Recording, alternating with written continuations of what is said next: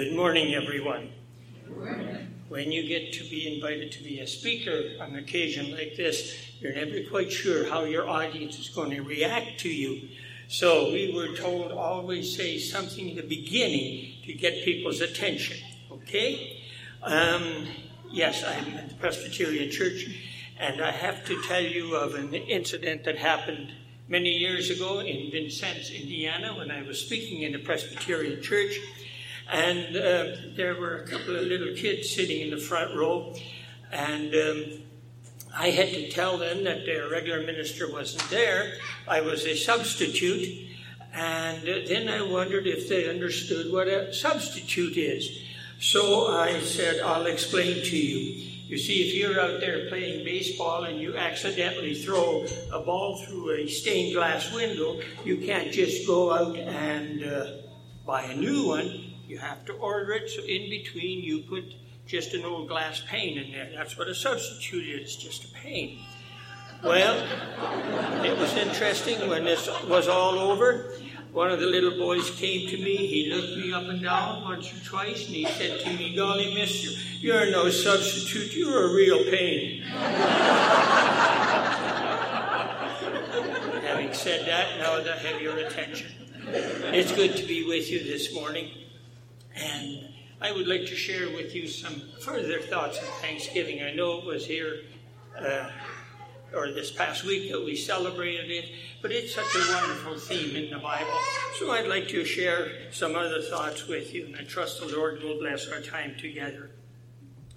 Um, I'm assuming that all of you are aware of the fact that the whole concept of Thanksgiving actually began in, in United States and America years ago.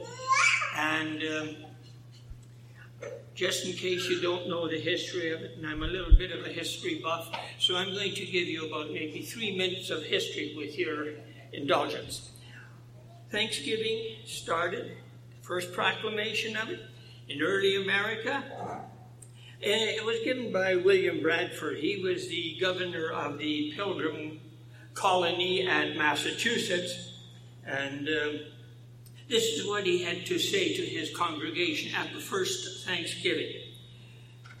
For as much as the Great Father has given us an abundant harvest of Indian corn, wheat, peas, beans, squares, sorry, squashes, and garden vegetables, and has made the forest abound with game, and the sea with fish and clams, and inasmuch as he has protected us from the ravages of the savages, has spared us from pestilence and disease, has granted us freedom to worship God according to the dictates of our own conscience. Now, I, your magistrate, do proclaim that all ye pilgrims with ye wives and ye little ones do gather ye at the meeting house on ye hill between the hours of 9 and 12 in the daytime on Thursday, November the 29th of the year of our Lord 1623 or 1623, and the third year since ye pilgrims landed at ye Plymouth Rock, there to listen, get this, there to listen to ye pastor, and render thanksgiving to ye Almighty God for all his blessings. Signed, William Bradford, ye governor of the colony. Well, I'm going to give you a little bit more history before we actually get into the basic part of our message. Uh, you may be aware that in 1789, President George Washington issued a Thanksgiving Day proclamation, but only to commemorate those first pilgrim celebrations. However, Thomas Jefferson, the third president of the United States, he called this whole concept of blessings a kingly practice and did not approve of it. However, there was a Mrs. Hale. I must tell you about her, 1828, and you probably remember her because she wrote that wonderful poem, Mary Had a Little Lamb. You all know it? Good but she also agitated for Thanksgiving Day. And finally, President Lincoln, In 1863, he asked those soldiers who were fighting that terrible, terrible, bloody civil war in the United States to lay aside their enmities and to and strife on the fourth Thursday of November, and he proclaimed it an official Thanksgiving Day. And this day was finally ratified by U.S. Congress in 1941. And so, for the Americans, Thanksgiving is obligatory. They are supposed to be thankful on that day. I can assure you from personal experience, and my wife will back me up on this one. We attended a home in Dallas or just outside of Dallas on a Thanksgiving Day, and there was not a word of thanks mentioned. So, not everybody does it. However, we want to this morning look at some various scriptures in connection with it. So, why do we have to have such a day? Well, the Apostle Paul, in writing to those very godly saints at Thessalonica, he made a proclamation. And I'm going to read it to you, and I'm going to ask you are there some people here who still remember German? Yeah? Deutsch?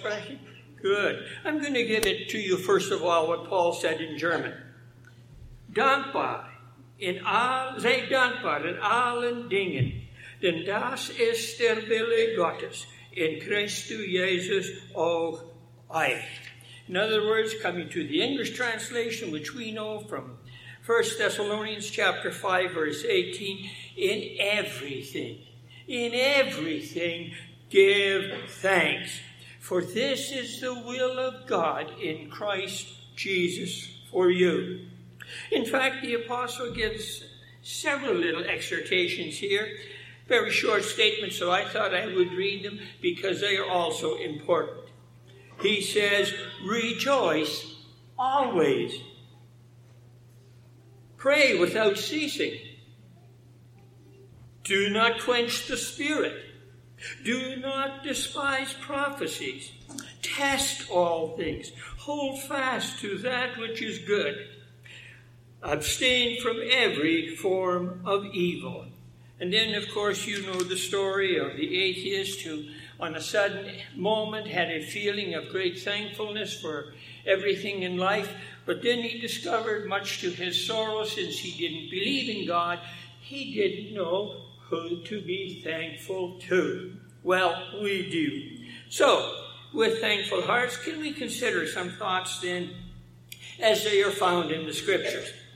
Uh, and interesting, the first time you will actually find that word thankful, it's in 2 Samuel chapter 22. And this is a very personal thank you on the part of David to the Lord God the time when God had delivered him from his enemies, those who were out literally to kill him. So let me read a few verses on this very momentous occasion. Verse 47 The Lord lives. Blessed be my rock. Let God be exalted, the rock of my salvation. Therefore I will give thanks to you, O Lord, among the Gentiles. Sing praise to your name. And obviously, David's delivery from his enemies was a most important moment in his life. And so he knew to turn to God and to give thanks for that. But I want to share with you another of David's songs of thanksgiving. And this one is recorded for us in Second Chronicles chapter 16. And here, this song of thanksgiving involves not only David as the king, but the whole nation itself. The occasion is given to us in verse 1, where we read So they brought the ark of God, and they set it in the midst of the tabernacle which David had erected for it. Now, you will remember that the Jewish people or Israel had gone to war against the Philistines, had taken the Ark of the Covenant with them to guarantee a victory, only to find God was displeased with their actions and they actually lost the war, and they actually lost the Ark of the Covenant to the Philistines. But they found out that this thing was a very troublesome object in their midst, so they relieved themselves of it, and it was returned to the tabernacle. So let me read to you now the Song of David. This is a little bit lengthy, but it was obviously something very, very meaningful in the lives of the people. Oh, give thanks to the Lord, call upon his name, make known his deeds among the people, sing to him, sing psalms to him, talk of all his wondrous works, glory in his holy name. Let the hearts rejoice who seek the Lord. Seek the Lord and his strength. Seek his face evermore. Remember his marvelous works which he has done, his wonders and the judgments of his mouth, O seed of Israel, his servant, ye children of Jacob, his chosen ones. Now I want to drop down to verse 34 and read a few more. Oh, give thanks to the Lord, for he is good, for his mercy endures forever. And say, Save us, O God of our salvation. Gather us together and deliver us from the Gentiles, to give thanks to your name, to triumph in your praise. Blessed be the Lord God of Israel from everlasting to everlasting. And how did the people react? Well, they all said, Amen. And they praised the Lord. What a great moment in the life of that nation. Time of great thankfulness. But we might ask the question why the praise? Well, simply because the ark represented the very presence of God in their midst. And they being ever mindful and aware of the covenants that God had given to them through Abraham and Isaac and uh, Jacob, if the ark was not present with them, did this mean that those promises were no longer valid to the people? What a terrible loss it would have been to this nation, surrounded as they were by their enemies. Small wonder then that David was inspired to give such a mighty word of thanks to God on behalf of his people. And just in case you're interested, Psalm 105, again a thanksgiving psalm. It speaks of the eternal presence of God's covenant the promise that that covenant or covenants will never, ever be broken. Now, the Psalms, as you know, do often speak of thankfulness, and I'm going to, uh, would like to read to you from Psalm 136, or ask you rather to read for yourself Psalm 136. That's a homework assignment, by the way. In it, you will find no less than 26 times this unknown psalmist speaks of the mercies of God. Mercies, particularly towards the chosen people of Israel, but also blessings for all mankind to ponder and to enjoy. Now, before we depart from the Old Testament, one more word on Thanksgiving. Uh, as we see it particularly in what I like to call that reluctant missionary. And of course, I am talking about Jonah, who was disobedient to God's calling to him, who finds himself in the belly of a sea monster, finds himself dragged down to the very depths of the sea, and it is from there that Jonah prays and cries out to God.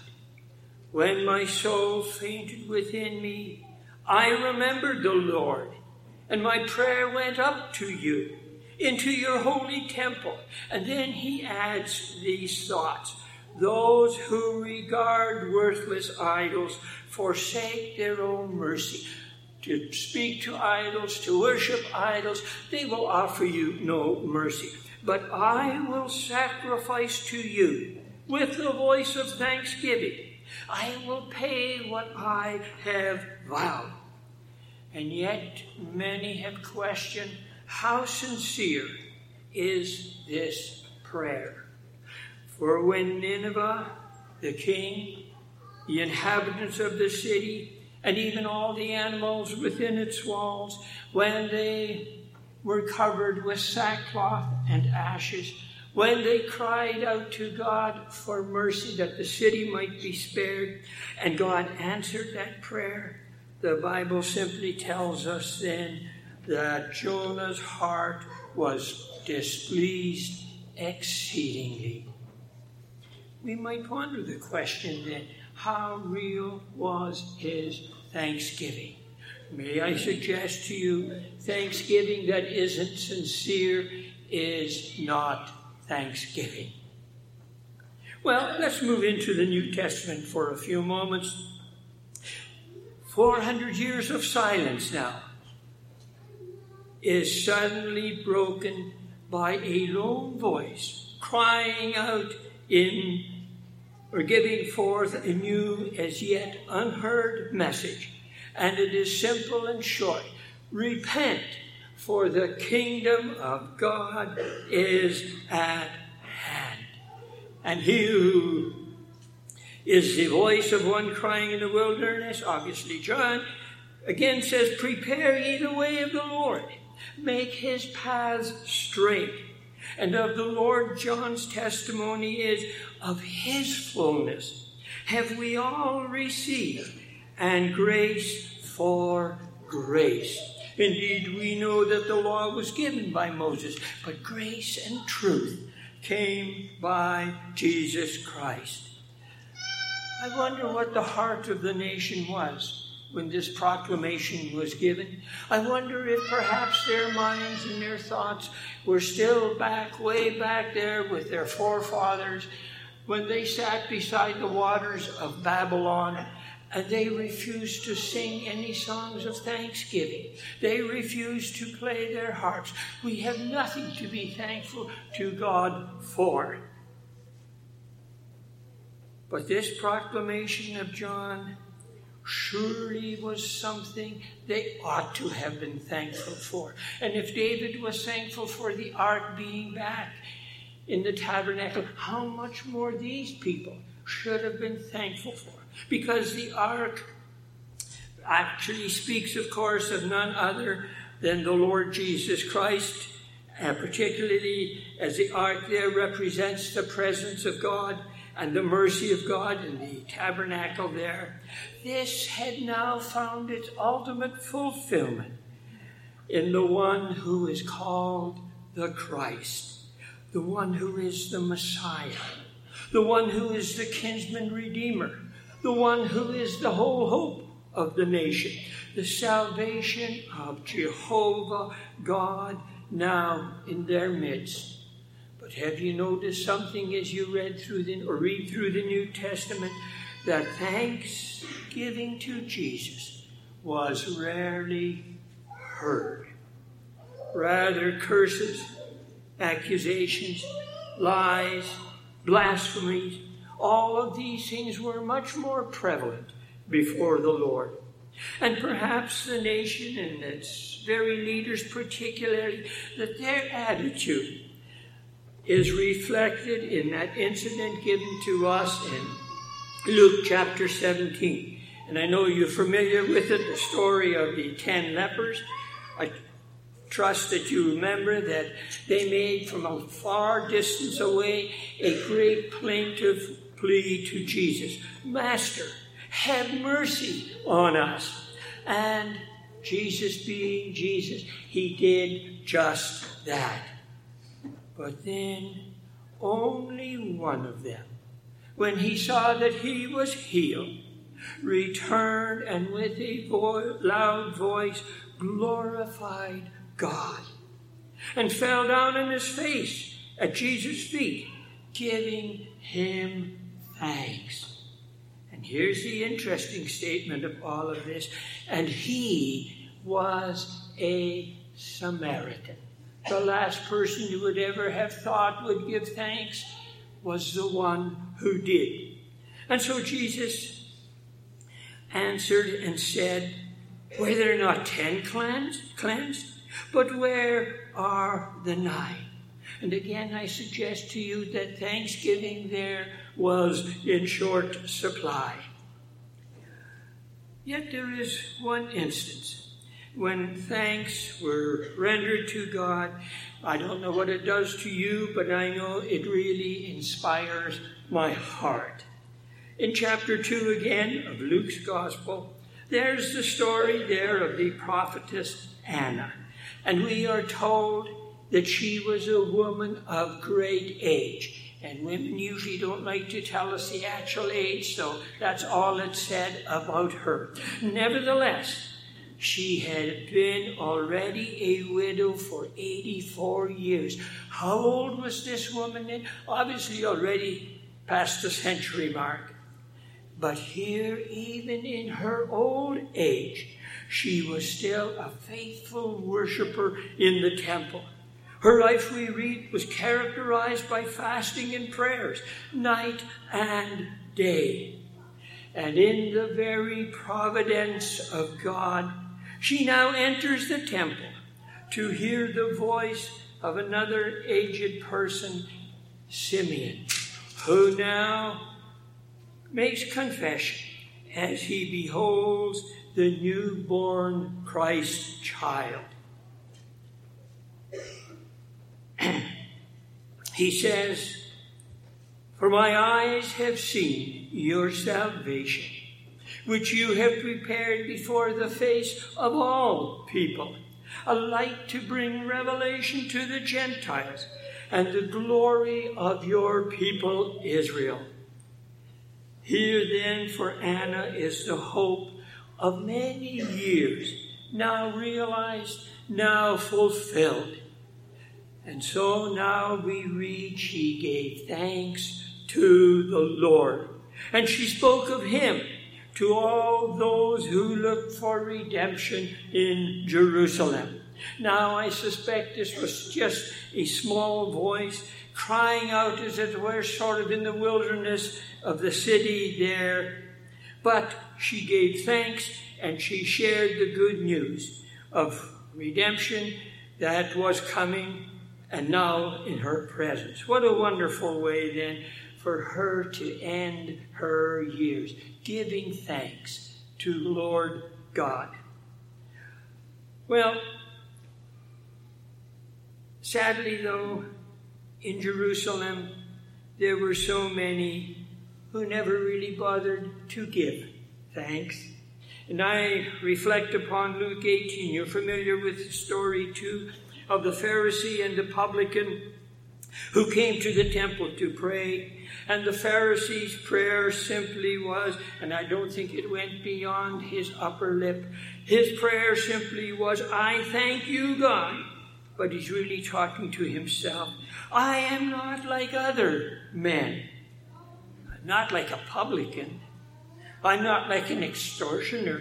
As a matter of fact, I am one who do all sorts of religious activities on your behalf.